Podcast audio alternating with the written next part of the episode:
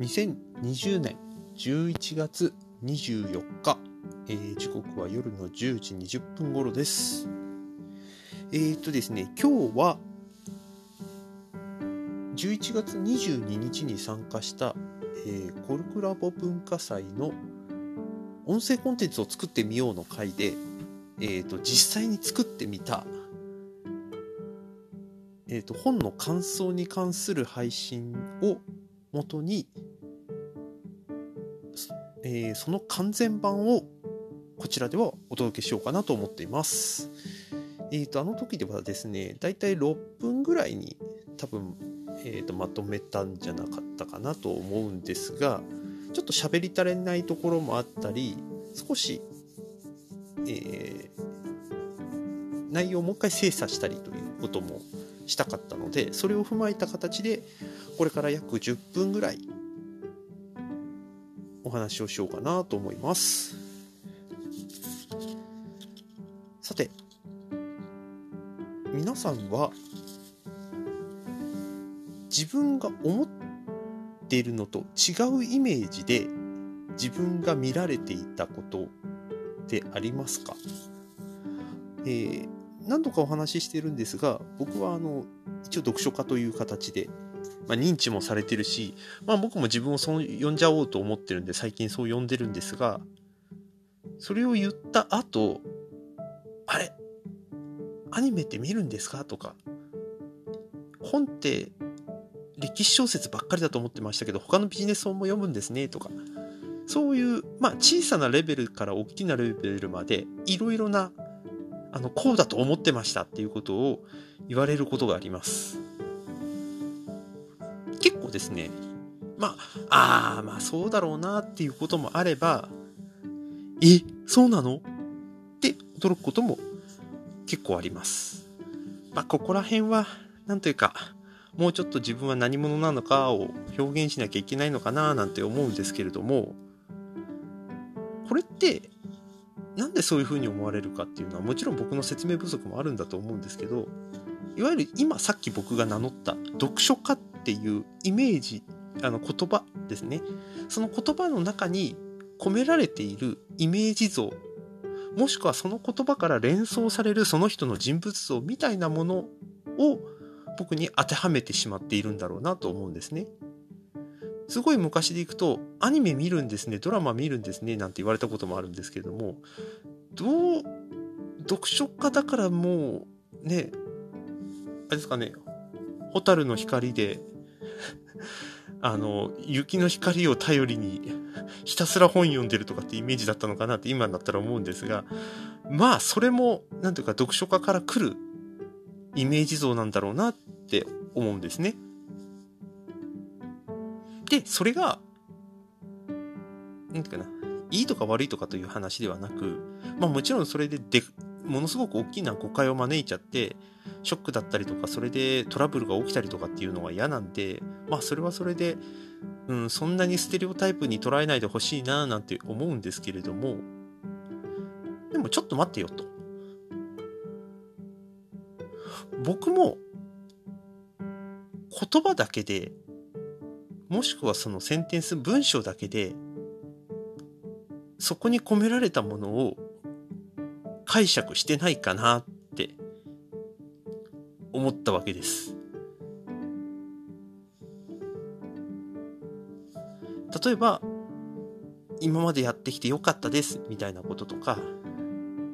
一生懸命やってきてよかったですとか、まあそうだよねという言葉って結構たくさんあると思うんですよ。それを、なんていうかな、フレーズの良さで、しくはその耳障りがいい言葉だからっていうので、捉えてしまったり、聞いてしまったりっていうことももちろんあるんですけれども、そうじゃなくて、例えば、なんとかな。ここまでやってきて自分を褒めてあげたいですっていうセリフとかありましたよね。もしくは敵は相手ではなく自分だったっていうお話とかも結構聞いたりするんですけど、そういう言葉を聞いて連想する、例えば、まあこの人はね、努力してる人だからそうだよそんなこと言えるんだよねとかこの人は才能があるからねとかまあスポーツ選手だから頑張って当然でしょうとかまあなんかそこら辺のいろんな思いとか出てくるとは思うんですけどそれってでも僕らの解釈でしかないんですよね。もちろん真実かどうかっていうのは直接インタビューをしなきゃ分かんないしインタビューしてても分かるかどうか分かんないですけど少なくてもその言葉だけがもしくはそのフレーズを聞いた聞いて感じたことが当然全てではないしむしろそれこそ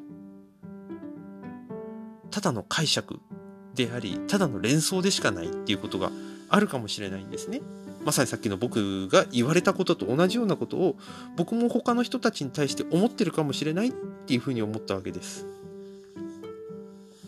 でそれを踏まえてちょっと改めて一つ本を紹介したいと思うんですけれどもそれは「乗り越えた人の言葉」っていう本です。これは南極に打ち勝った100人に学ぶっていう副題がついていてこれは、えー、困難に立ち向かってまあいわゆる大成した人何かを成し遂げた人100人を紹介していてその100人が放った言葉のうちもしくは文章のうち代表的な一文を紹介しているという本です。例えば、えーと、誰を紹介しようかな。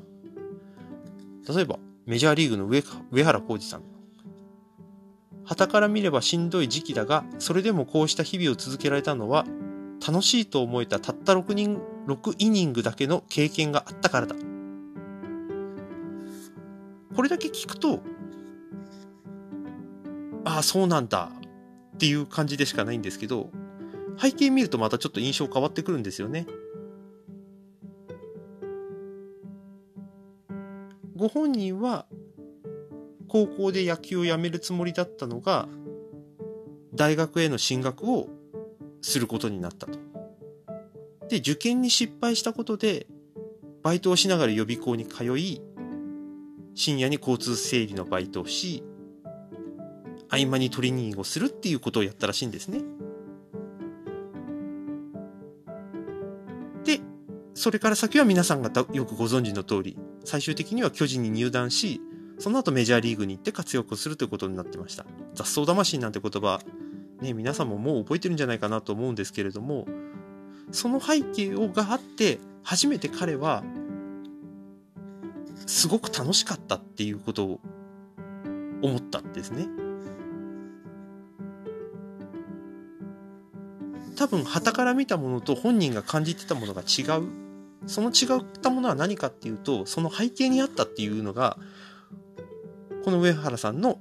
えー、エピソードの中にあるんだと思います。で、こういったものが、えっ、ー、と、100人ご紹介されていて、